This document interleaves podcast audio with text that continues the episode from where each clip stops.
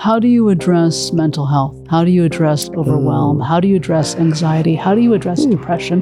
How do you address autism? Because mm. that would not be falling under the umbrella of the good shit. I'm Rajkumari Neogy. Welcome to Then, Now, and Tomorrow. We cannot ever get to a place where we fully understand AI or the algorithms that we are generating. We feed it information, but the information we're feeding it is already biased, it's racist, it's sexist, you name it. The tool does not care. It doesn't have any feelings. It's a tool. Reported hate crimes, I'm going to start crying, rose by more than 11% according to the data collected by the FBI.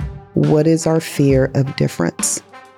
What is our fear of difference? Because I am different than everybody. And we don't realize that we can be any different because these, these neurochemical mindsets are creating our identity. They're shaping our identity. But what happens when you do feel psychologically safe? What you mm-hmm. have is connection.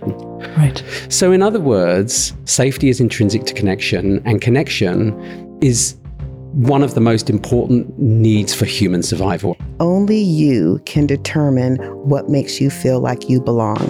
Only you can articulate it better than anyone else can. How do we start to use language to re engage our workforce? One of the things that we can do is we can begin to learn the difference between transactional instrumental language mm-hmm. and the kind of language that brings us to life. In order to get at the root and in order to enable that root to sprout, we as a collective must come around and have an idea of every individual has dignity. How do we prioritize humans in a human centered organization framework Yes. when we are subsumed in a paradigm of white supremacy? Ooh, now we're getting now we're getting real spicy now. So, this is what I find so funny about human brains. It's tragic, but it's also funny. Then, Now, and Tomorrow, an ibelong original series.